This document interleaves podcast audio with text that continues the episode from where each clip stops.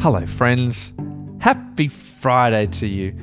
Congratulations, you made it. And you might be thinking, hang on, Sean, is it only Thursday? No, it was a short week and you've made it to Friday. Well done. Here we are at the precipice of the weekend. You've done it.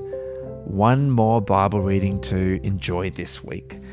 In fact, there are only three more Bible readings in this book. We are nearing the end of the letter of Second Corinthians.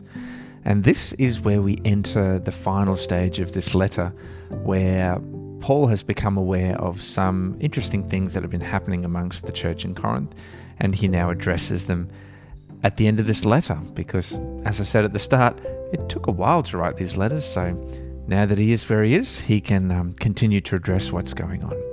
So, without further ado, join me, friends. Let's read the book of Second Corinthians, chapter 11.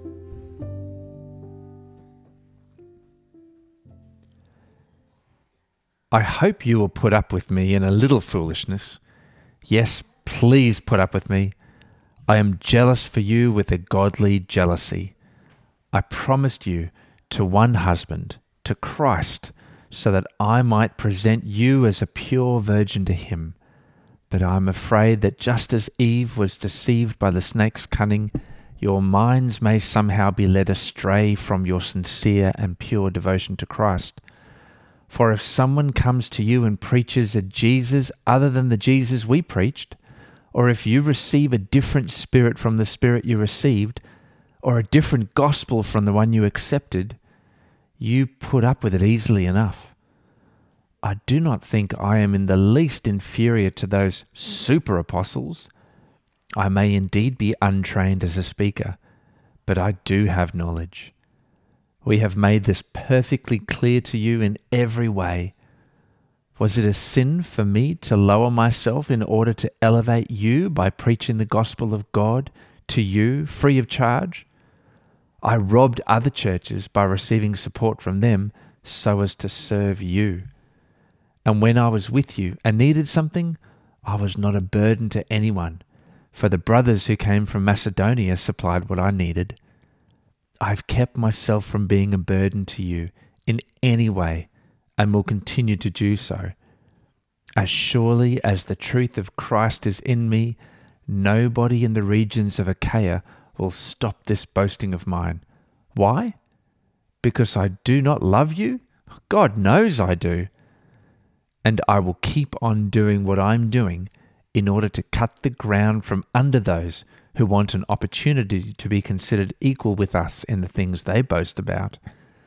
For such people are false apostles, deceitful workers, masquerading as apostles of Christ. And no wonder, for Satan himself masquerades as an angel of light. It is not surprising, then, if his servants also masquerade as servants of righteousness. Their end will be what their actions deserve. I repeat, let no one take me for a fool, but if you do, then tolerate me just as you would a fool, so that I may do a little boasting. In this self confident boasting, I am not talking as the Lord would, but as a fool. Since many are boasting in the way the world does, I too will boast.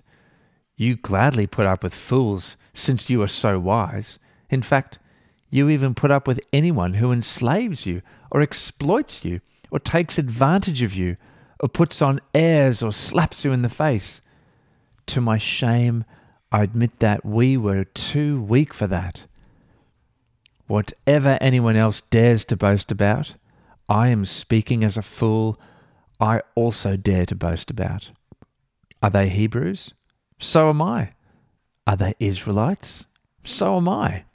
Are they Abraham's descendants? So am I. Are they servants of Christ? I am out of my mind to talk like this. I am more. I have worked much harder, been imprisoned more frequently, been flogged more severely, and been exposed to death again and again. Five times I received from the Jews the forty lashes minus one.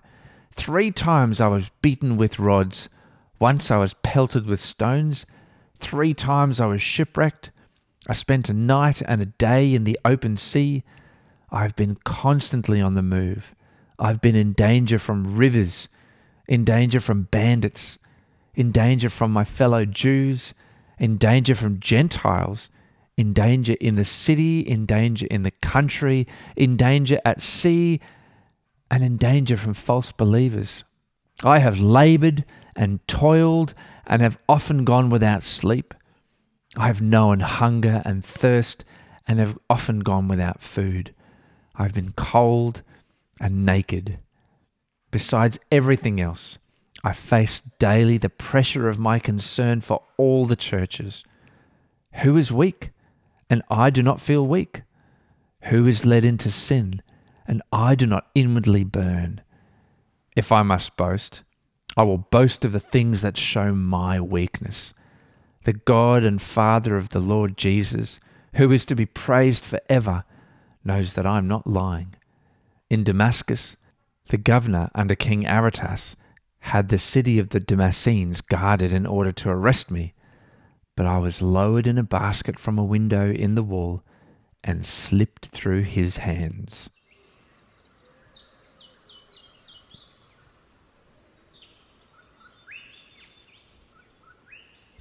Jesus, thank you for loving us. Thank you for the gift of your life and everything that you stand for in grace and peace and hope for us. Jesus, we know of all the goodness that you embody, but we also know that the evil one masquerades as an angel of light. Jesus, we just need your spirit to help discern between what would present itself as light and what is genuinely of you. Lord, give us your spirit of discernment so that we can stay true to you. And Lord, we also need your spirit of discernment as the world around us loves to boast, boast in all of our achievements and our strength. But Paul tells us that we are to boast in our weakness and to boast in you. So help us hang our identity in you and all that you have done for us rather than what we do. Ah, Jesus, send us your Spirit. Boy, do we need that Holy Spirit. Come, Holy Spirit, dwell in us powerfully. And in your name we pray, Jesus. Amen.